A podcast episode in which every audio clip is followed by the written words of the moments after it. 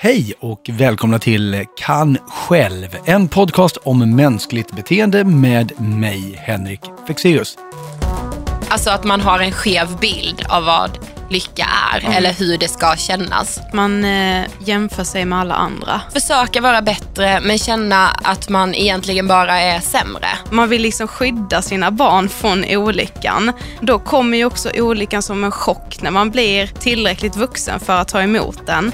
Man bara, aha, är det det här som är livet? Och det var det ena och det andra men de nämnde inte sociala medier. Så jag och Sofie sitter där i någon slags chock och bara hallå sociala medier och unga och att må dåligt kan ha en ganska stark koppling. Min ambition med den här podcasten är att belysa olika aspekter av vilka vi är som människor, hur vi fungerar och se hur vi kan kanske göra ännu mer av det som är roligt och härligt och bra för oss och kanske minska mängden av det som får oss att må mindre bra eller som gör livet lite gråare. Och i det här avsnittet så tänkte jag att vi ska ta och titta på det här med lycka.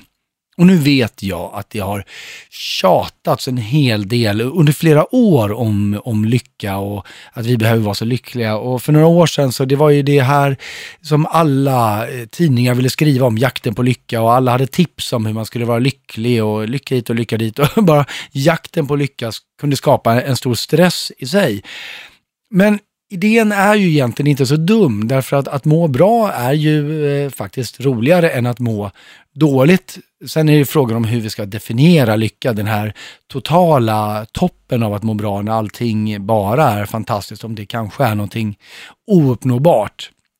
Men, men det är en, en lite annan diskussion. För att det jag tänkte med det här avsnittet var att vi ska titta på vad som egentligen krävs för att vi ska kunna uppleva ett så eh, maximalt positivt mentalt tillstånd som det går och tycka att tillvaron är härlig och rolig. För det visar sig om man tittar på forskningen att det är inte så mycket som gör oss lyckliga faktiskt. Låter märkligt, men så är det. Om man får tro de som forskar.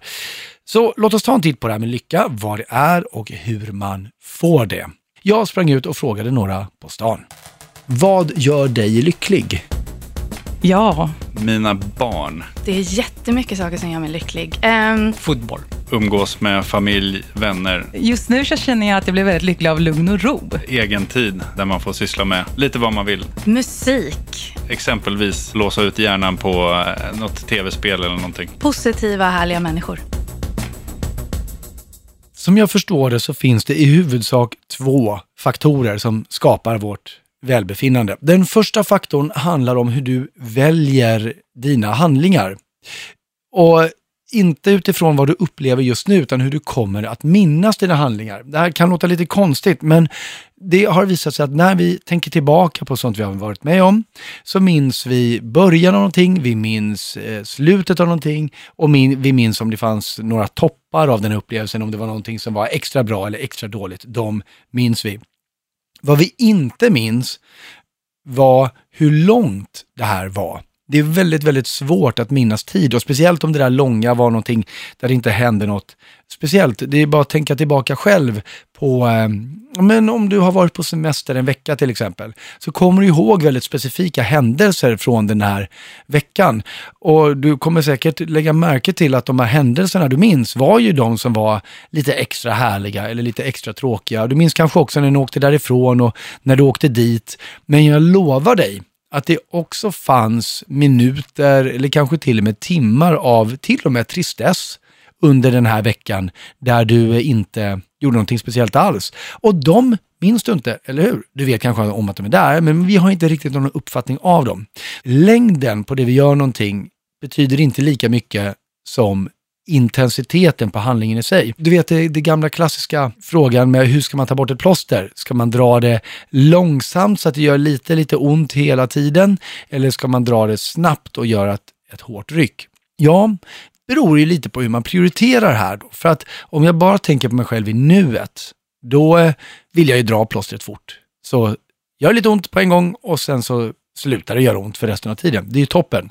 Men det verkar som att vår lycka och vår, även pers- vår personlighet baserar vi just på hur vi minns saker.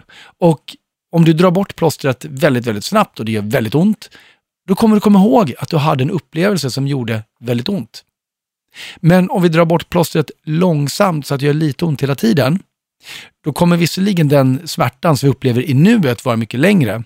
Men vårt minne av den här upplevelsen är med andra ord att ta bort ett plåster, det gör inte så ont. Därför att längden på det kan vi inte längre tillgodogöra oss. Eh, Daniel Kahneman som fick eh, Nobelpriset, han pratar om eh, det, det upplevda jaget, det är det vi har nu och, och det ihågkommande jaget, det som är oss sen helt enkelt när vi tittar tillbaka på nu.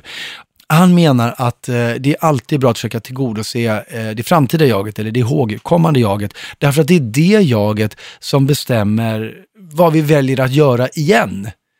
Om jag funderar på, nästa gång jag funderar på om jag vill ha ett plåster på mig, så kommer jag basera det på, dels kanske stort sår jag har, men, men också på mitt minne av hur ont det gjorde eller inte.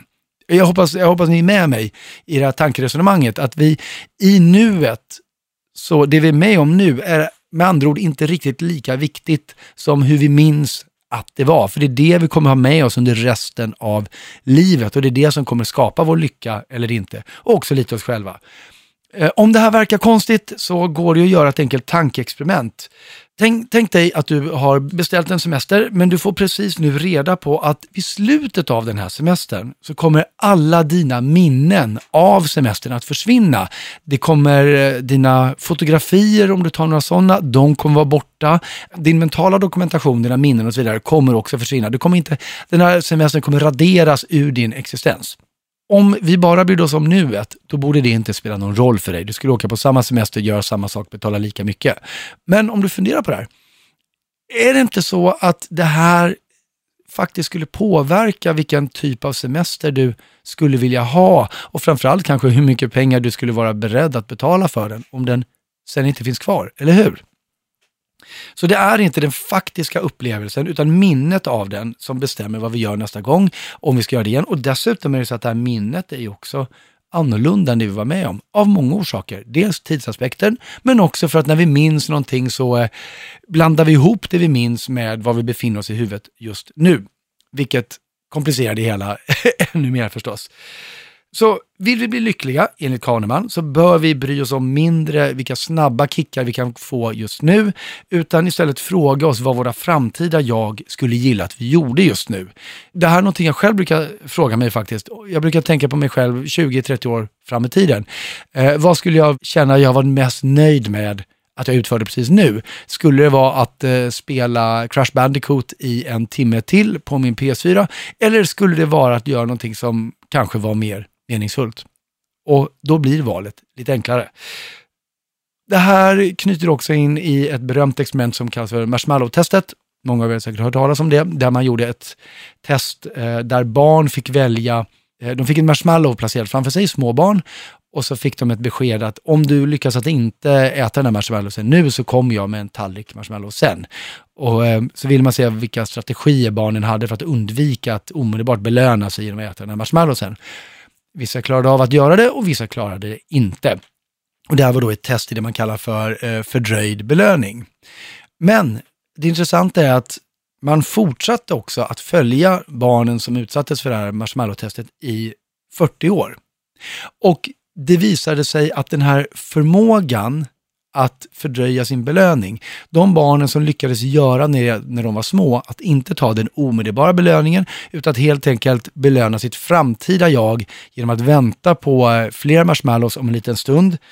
Den förmågan tog de med sig inom hela livet och man såg det här genom vad som än möttes. Och det gick alltid mycket bättre för de här barnen. Och varför det var så är egentligen inte så konstigt. Det är bara att tänka på några aspekter av livet. Så här till exempel, om jag inte belönar mig omedelbart genom att titta på TV, utan istället eh, gör läxorna som är tråkigt, så får jag en framtida belöning av att jag lär mig mer och får bättre betyg. Eller om jag, inte, om jag undviker den omedelbara belöningen att frossa i eh, glass och godis, så får jag en framtida belöning av en sundare livsstil. Och så vidare. Så det här med framtida belöning är helt enkelt också någonting som verkar vara avgörande för oss att vi klarar av att, att göra för att få en meningsfull tillvaro och belöna det framtida jaget som kommer titta tillbaka på var vi är nu och se om den tillvaron var meningsfull eller inte. Det här kan låta lite jobbigt, det kan ju vara så att man känner att men jag är inget bra på det där. Är, jag, är det här liksom inprogrammerat i oss? Men det finns en lösning till alla som hellre vill äta marshmallows än nu. Och den kommer vi återkomma till lite senare i avsnittet. För jag vill också komma in på den andra viktiga aspekten av lycka och det är relationer till andra människor. Det finns en eh, australiensisk sjuksköterska vid namn Bonnie Ware. Hon jobbade inom den, eh, eller kanske jobbar fortfarande, inom den palliativa vården, det vill säga människor som är nära livets slut. Och hon började intervjua människor där livet var över och frågade dem vad de ångrade mest. Vilket kanske inte är en superpositiv fråga att ställa till någon i det skedet, men det gjorde hon. Och svaren hon fick var alltid detsamma. Det var aldrig, jag ångrar att jag inte åt tillräckligt mycket glass eller eh, att jag spelade Crash Bandicoot för lite. Utan svaret var oftast att jag jobbade för mycket eller att jag inte spenderade mer tid med andra människor.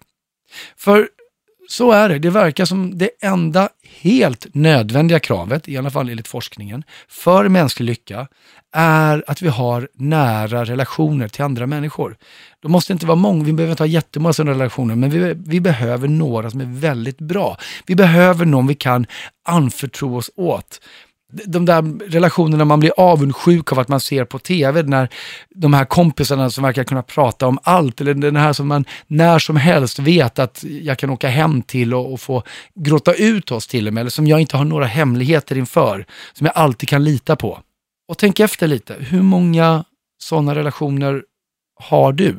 Hur många sådana har du som bara är, som är så genuint nära och personliga och intima och privata? Och hur många av dina vänner pratar du egentligen mest bara tv-serier med? Och om relationer nu är så viktiga som forskningen säger att de är för vårt välbefinnande, för vår lycka, så blir ju problemet förstås att veta hur man skaffar dem. Därför att förståelsen kring hur man gör det har börjat bli en bristvara. Hur många nära relationer har du?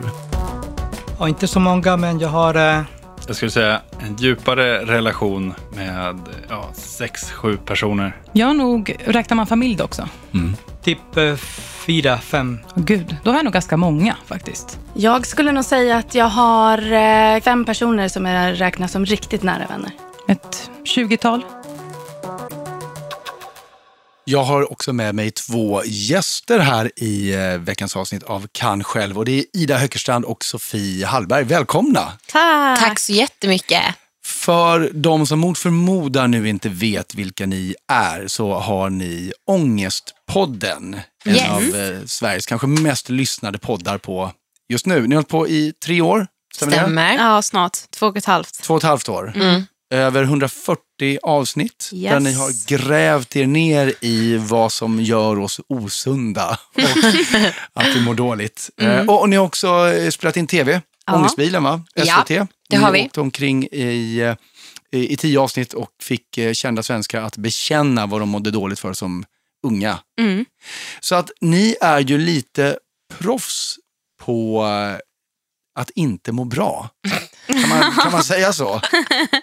Det var en spännande formulering, men ja, jag tror faktiskt man kan säga så. Men då tänker jag så här, ni har ju intervjuat så otroligt mycket människor om vad de mår dåligt över helt enkelt. Kan ni se, finns det någon gemensam nämnare i det här? Någonting som hela tiden återkommer i eh, vad som gör folk olyckliga? Ja, det är att man eh, jämför sig med alla andra. Alla andra säger jag nu i citationstecken. Eh, så man jämför sitt liv med andra sociala medier, man hör bara, eller man tänker och jämför sig bara med alla andras lycka på något sätt. Ja, alla andras lycka och framgångar och allt bra som händer i alla andras liv och så tänker man typ på sitt egna miserabla liv. Men är det det främsta alltså? Att vi, vi tittar på andra och tänker så där vill jag också ha det? Ja, men det skulle jag ändå säga att vi upplever hos typ alla gäster vi intervjuar. Just, den här, ja, men just den här jämförelsen och jakten att på något sätt ja, men försöka vara bättre än alla andra. Alltså när man säger alla andra så menar, vet jag liksom inte vilka man menar. Nej. Men, eh, men att försöka vara bättre men känna att man egentligen bara är sämre. Mm. Det upplever vi ja, men hos nästan Alla som vi har intervjuat. Såvida det inte är någon som gästar som har gått igenom något traumatiskt eller liksom går igenom en riktig sorg för att något hemskt En har specifik hänt. händelse då. Ja. Mm. Men är det här, eh, gör ni det själva måste jag fråga då? Ja, gud ja. Hela tiden. Berätta, berätta. Nej, men alltså, jag håller nog mest på med Instagram. Jaha. Och att på Instagram jämföra mig med eh, Alltså vad som helst kan det vara. Det går typ i perioder. Ibland jämför jag mig med så här, ja men den där stilen vill jag ha. Varför har jag inte så snygga kläder? Varför kan inte jag se ut så där? Alltså utseende, stil, allt sådär. Ibland är det så här framgång. Bara, Okej, den har vunnit det priset i entreprenörskap. Varför har inte vi gjort det? Nej, vi är så dåliga, vi kommer gå i konkurs imorgon. Det, typ, det blir liksom alltid orimligt också. Det slutar alltid någonstans där, det, där man har målat upp saker som är så orimliga. Om man Det typ- håller jag på med. Om man typ ska lämna sociala medier så är det ju även så, jag tror, eh, i alla fall jag känner det och många i min närhet vet jag också gör det, den här liksom typ ständiga rädslan att liksom alla i ens omgivning också ska bli så här lyckliga. De ska liksom, Vänta, vänta, du är rädd för att de ska bli lyckliga? nej det är jag ju inte, men jag är rädd att de ska bli det och inte jag. Att Ja. jag ska bli den enda ensamma kvar. Den som inte fick bli lycklig? Ja. Men, och hur, men, men du, du gör inte den här jämförelsen i, i sociala Jo, medier? Då, jo, jo, jo, det gör jag med hela tiden. Hela tiden? Va- va- Vilken typ av vad, konton är du tittar Allt på då? möjligt med. Alltså det kan vara så här, åh shit, hon har liksom eh, ett drömliv, hon har en drömgarderob, eh, han har fått göra det där jobbet som jag så gärna ville ha. Alltså så här, det kan vara allt möjligt, det beror på lite vad man känner för att jämföra sig med den dagen typ. Alltså det är Jag så. vet, ja. Det är liksom ett sjukt beteende, men, Men- det är jättesvårt att bryta har jag märkt. Va, va, men, och hur försöker du göra då för att bryta det? Avföljer de som jag märker alltså, så här, påverkar mig mer negativt De än som att jag blir lyckliga. ja, kanske. Gud vad sjukt, igår skrev jag till en kompis, hon bara länkade ett blogginlägg, detta är så mörkt det jag berättar nu. Hon länkar ett blogginlägg med någon som har, det har varit något frieri och hela den. Och, och jag bara, alltså är det bara lyckligt för jag pallar faktiskt inte läsa det just nu. ja. Men den typen av kommentarer tycker jag är ganska vanliga i sociala medier. Eh, ibland till och med till den som har gjort inlägget själv. Att om Mm. någon har gjort några för många för lyckliga inlägg så är inte det okej. Då, då får man eh, lite däng för det. Men de här som du avföljer då Sofie, Mm. följer du på dem i- sen igen när du börjar må bättre? Eller hur funkar det? Nej, det har jag inte gjort hittills i alla fall. Så, så ditt, ditt instaflöde det krymper Ja, konstant? Kan, man kan se det på mina följare, de blir färre och färre. Men har ni tänkt på en sak? Om, om det nu är så att de som ger er den här, ja jag vet inte om, om det är avundsjuka, men, men den här negativa jämförelsen i alla fall som gör att man inte kan känna sig glad i det man gör. Och ni pratar om människor som är framgångsrika och entreprenörer och, och jag antar att det är då människor som också rör sig i samma värld som ni gör. För det är väl inte så här Petter Stordalen liksom, som Nej. bor i hotell, utan Nej, nej. det är mer de som man liksom ändå kan jämföra sig med på något sätt. Där Men- man Precis. typ ligger på samma nivå. Ja. ja. Men har ni tänkt på då att eftersom ni har en av de främsta poddarna i Sverige så jämförs ju alla andra med er. ja, Ja. men det kan jag ju aldrig tänka. Jo, men det kan jag tänka och då kan jag säga bara nej, jämför inte med mig. Fattar du hur ledsen jag kan vara, hur dåligt jag kan må? Jämför det inte med mig. Alltså så här, det kan vi, alltså vi kommer ju från en liten stad, Ja. eh, Karlshamn i Blekinge. När vi åker hem dit, då får vi alltid så här, höra så här att ah, ni har lyckats. Herregud, ni har ju allt liksom så här. Ja, men man skulle vilja ha... det. Ja, men det har vi kanske, men ändå är vi inte lyckliga. Nej. Men, men du är ju en smart människa i det. Men du, du måste ju förstå att alla de här som du eh, också kanske då till och med avföljer och, och jämför dig med tänker precis som du. Jämför dig inte med mig. Jag är ju bara en vanlig människa. Det vet du ju någonstans att Mm. Jag det är så. vet, Så ja. varför är det då så, varför är det så svårt att känna det? Nu när vi sitter här känner jag ju det. Mm. Mm. Men, Men det, det, finns ju ing, det fin, kommer ju ingen Henrik Fexeus och säger i mitt öra när jag sitter på typ tunnelbanan och bläddrar. Så kollar jag upp från mobilen, då ser jag någon så här skitsnygg tjej på någon eh, så här reklampelare. Sen kanske jag sätter på någon podd och lyssnar på något jättelyckligt. Alltså så här, man matas ju med den här lyckan hela tiden. Ja. Och när man inte kan identifiera sig med den lyckan, då känner man sig ännu mer olycklig. Typ. Finns det en förväntan på oss att vi ska vara, slår det mig nu, att, att vi ska vara lyckliga? Att, att, det är det, liksom, att det är den vi uppfyller på något sätt i sociala medier. Om man inte kan uppfylla den förväntan, då är man per automatik lite misslyckad kanske. Ja, det är väl så man känner. Sen tycker jag verkligen inte att det är så. Jag älskar att läsa så här när någon har lagt ut att de inte mår bra eller när man liksom delar med sig av sin egen ångest. Herregud, det har vi älskat i över 140 avsnitt. Ja, Ja, bevisligen. Eh, men ja, det ligger kanske en förväntan. Man tror typ att det gör det. Men Mm. jag märker ju själv när jag ser att andra delar med sig så är ju det skönt. För att liksom känna att man inte är ensam i en så här ångestproblematik eller olycka. Det är ju befriande. Men här är du inne på någonting viktigt tycker jag, när du säger att, att det känns skönt, man känner att man inte är ensam i det. Mm. Därför att jag tror, jag är ganska övertygad om att en, en av de stora sakerna som vår lycka hänger eller, eller faller på, handlar just om huruvida vi känner oss ensamma eller inte, om vi ingår i en social gemenskap. Mm. Och eh, om det nu är, svårt att ha lika sådär coola liv som de andra ser ut att ha, för det skulle ju kunna vara en sak att vara gemensam i, att känna att jag är lika bra som ni är. Ja. Eh, Men det är ju bara en chimär. Så då är det kanske det som är att vi behöver hitta någonting att känna sig gemensam i. Sen kanske det är bättre om det inte är liksom att man känner sig gemensam i att, att vi mår dåligt allihopa. För det, är, ju- det är tråkigt. Men finns det någonting annat då? En, en jämförelse som ni känner går igen i vad som blockerar folk till att kunna vara lyckliga? Eller, eller är det den stora? Mm, det är typ den stora ändå. Ja. Alltså, och- liksom- hos de gästerna vi har haft, som, och alla har ju varit så himla himla olika.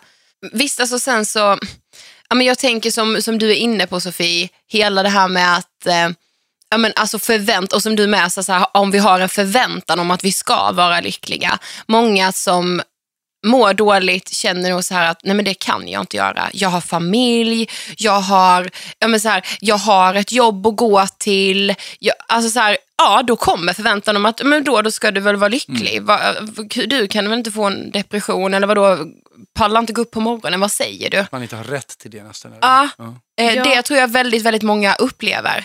Eh, och lite så här, första gången man mår så här riktigt dåligt så blir det som en chock för att man har liksom blivit skyddad från allt jobbigt från barnsben.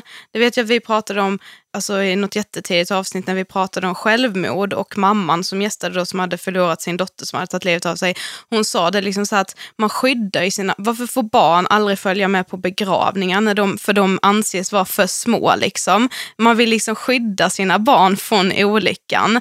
Eh, men då kommer ju också olyckan som en chock när man blir tillräckligt vuxen för att ta emot den. Och då blir det så här, man bara, aha, är det det här som är livet? Kan man liksom må dåligt i perioder? Man pratar ju nästan ingenting om det i skolan heller. Då är det bara så här, prestera och så ska du göra det efter skolan. Eh, lär dig skriva det här CVt så att du får jobb. Liksom. Alltså så här, man pratar ingenting om att vissa perioder i livet är skittråkiga eller skitjobbiga och ledsna.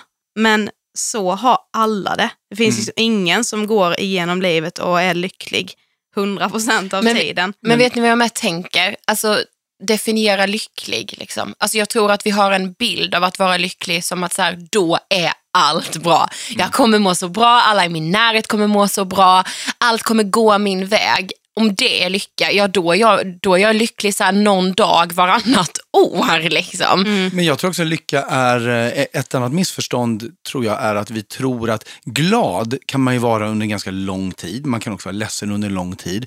Men jag tror att alla starka känslomässiga uttryck och lycka är ett sånt är också ganska kortvariga i tid. Det är därför de är starka. Så att lycka är absolut inte ett permanent tillstånd utan det är någonting som man upplever, det kanske är någon minut. Ja. Om ens det En ibland. eftermiddag liksom. Ja, eh, Och ibland kanske bara några sekunder som man känner sig riktigt lycklig. Ja. Eh, Och det är bra nog. Det får vara så. Men jag tror att det är ett stort misstag att vi tror att det behöver vara det här. Nu har jag uppnått det här, då ska jag vara i det. Nu kommer jag vara lycklig. precis. Och det, och det sker inte. Nej. Det skulle jag fasen säga också Ja. bland våra gäster. Alltså att man har en skev bild av vad lycka är eller hur det ska kännas. Liksom.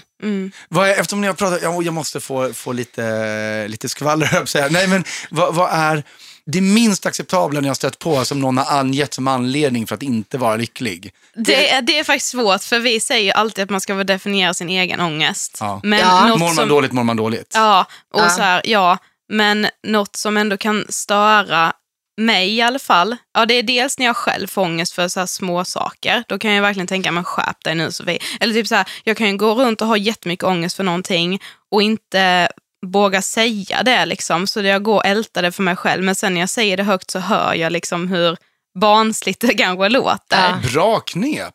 Att, att Ja. lyfta upp i, i solen som trollen som spricker, alltså att säga Ja. det högt. Ja, för då hör man ofta så här, okej, det är ju inte Du så. och jag brukar ju skratta åt varandra Ja. då. Och det är ganska skönt att göra det. Mm. Alltså bara, okej, så det är det du mår dåligt. Bara, ja. Perspektiv. Ja, Precis. precis. Men ibland kan man ju bli lite så här irriterad när det blir lite så här, ja men när man lite typ så här glamoriserar ångest. Ja men eller så här, om man läser en bloggare som ska byta, eh, ja, men som ska renovera och inte kan bestämma vilket eh, golv de ska lägga. Alltså så här, och de ligger vakna på natten för det.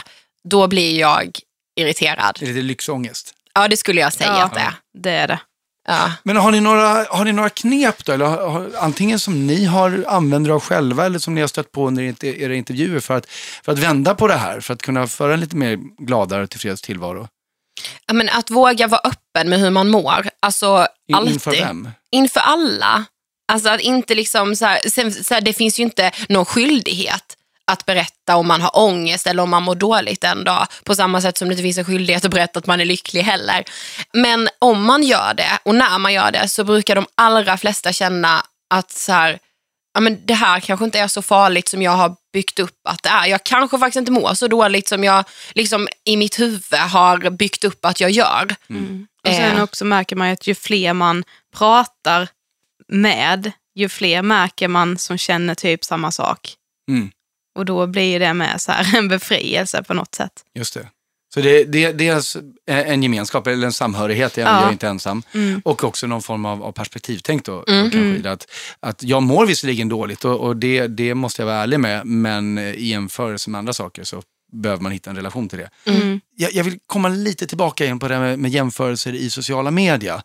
Därför att det är ju någonting som ändå har funnits i några år nu, men upplever ni att det finns en förståelse idag för att det är så här, eller är folk fortfarande aningslösa om att sociala medier verkligen påverkar oss djupt psykologiskt?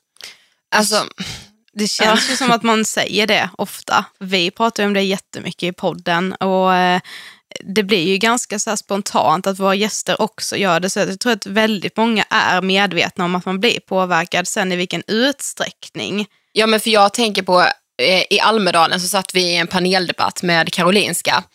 Eh, och då presenterade de forskning som, som förvisso var gjord på unga, om varför unga mår så mycket sämre.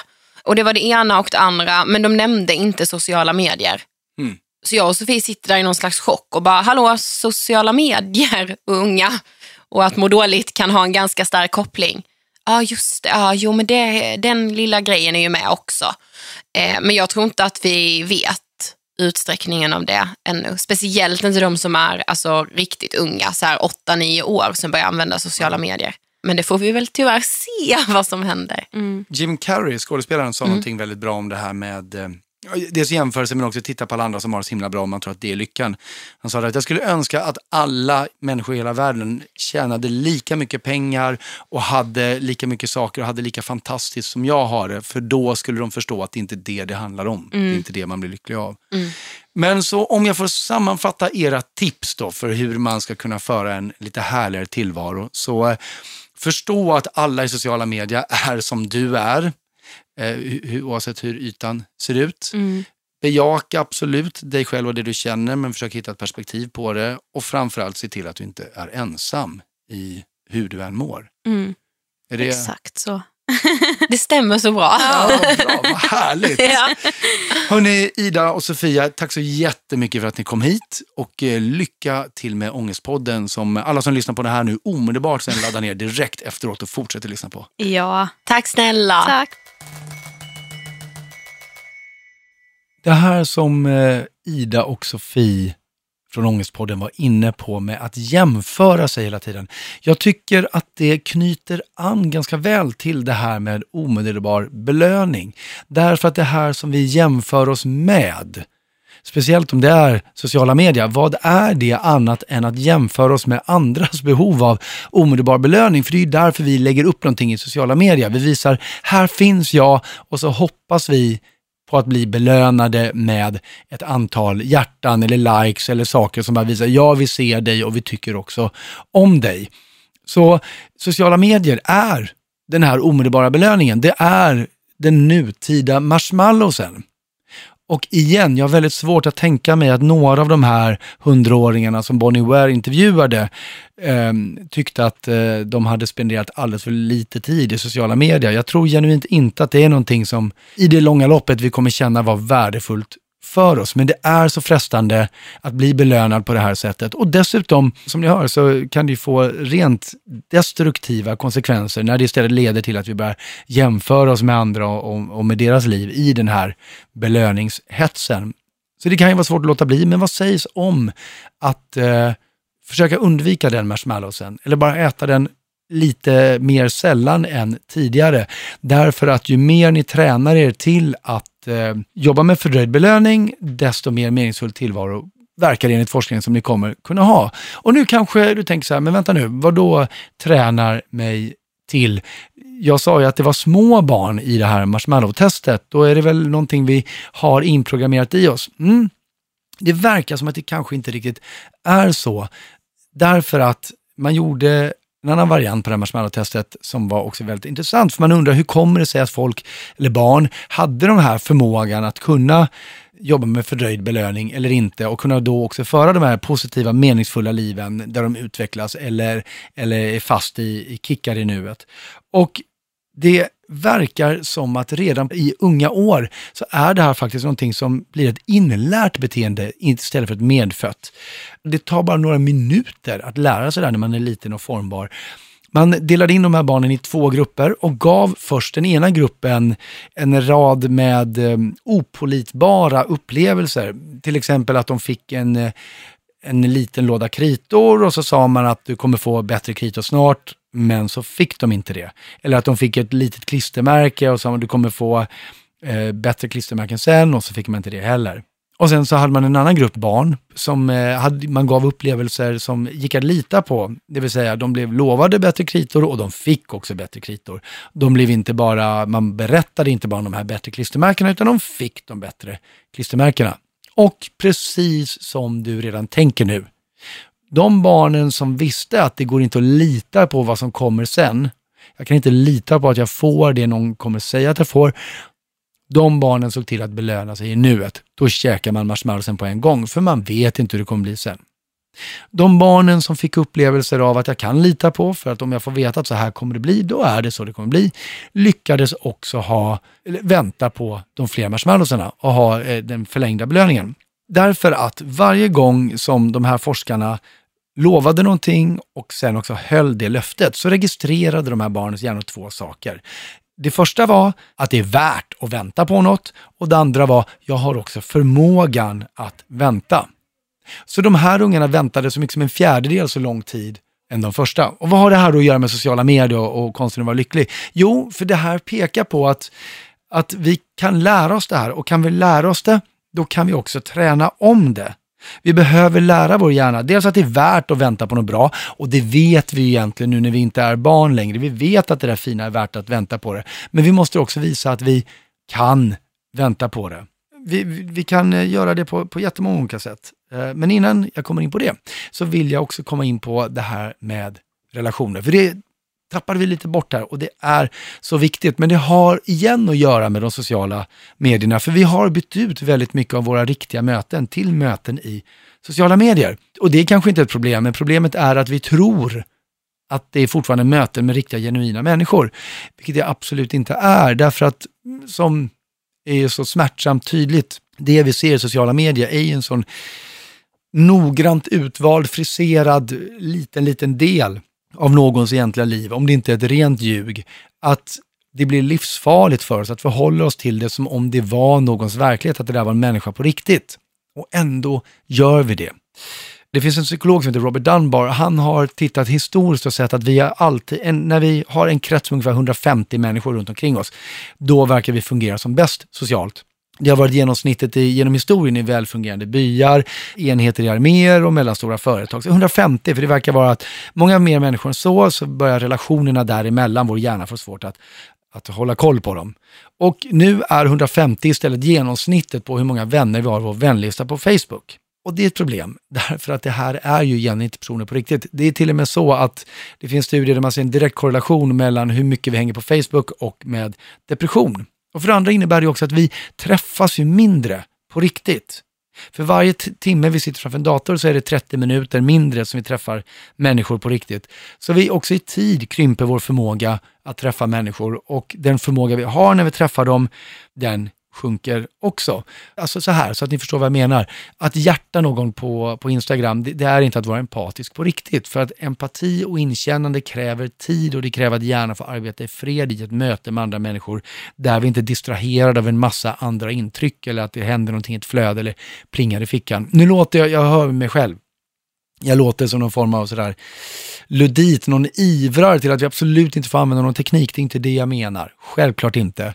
Jag använder också sociala medier, jag tycker det är jättebra, men vi måste förstå våra begränsningar och vi måste förstå att det inte gör oss lyckliga. Vi måste våga gå ut där och möta andra människor och vi måste våga lita på att tillgodose vårt framtida jag istället för vårt omedelbara nutida jag som vill äta marshmallows och som jagar hjärtan på Instagram. Så här är några tips på hur du kan göra för att börja försäkra dig om att börja ha en något mer lycklig, kanske till och med, om inte annat meningsfull tillvaro än den du har just nu. Säger inte jag att du har ett väldigt meningslöst liv, det menar jag inte, men det kan alltid bli bättre, eller hur? Nästa gång du träffar en annan person, även om du bara är och köper mjölk någonstans eller en kaffe någonstans, byt några ord med den personen som står där. Det är ett bra sätt att träna på möten när ingenting står på spel. Och för att alltid föra meningsfulla samtal med andra människor, försök prata om saker som motivation, karaktärsdrag eller känslor. Fråga inte någon var bor du, utan fråga hur det känns att bo där. Fråga vad som driver någon att göra någonting. För det, det är de sakerna som är viktiga för oss, som betyder någonting. Och sen är det också så att i ett samtal så är det ofta så att det är två personer som väntar på att få avbryta den andra för att få börja prata om sig själv. Um, låt bli det.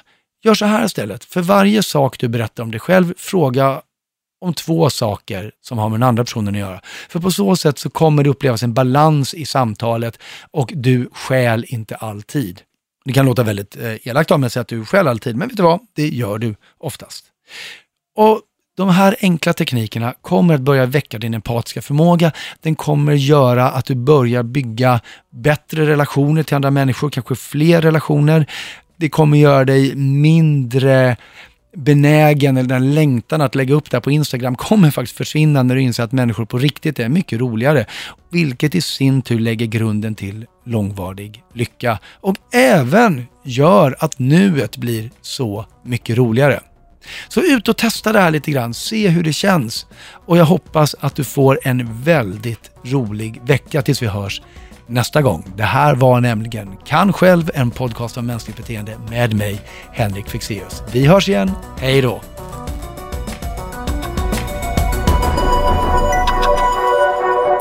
Produceras av I Like Radio.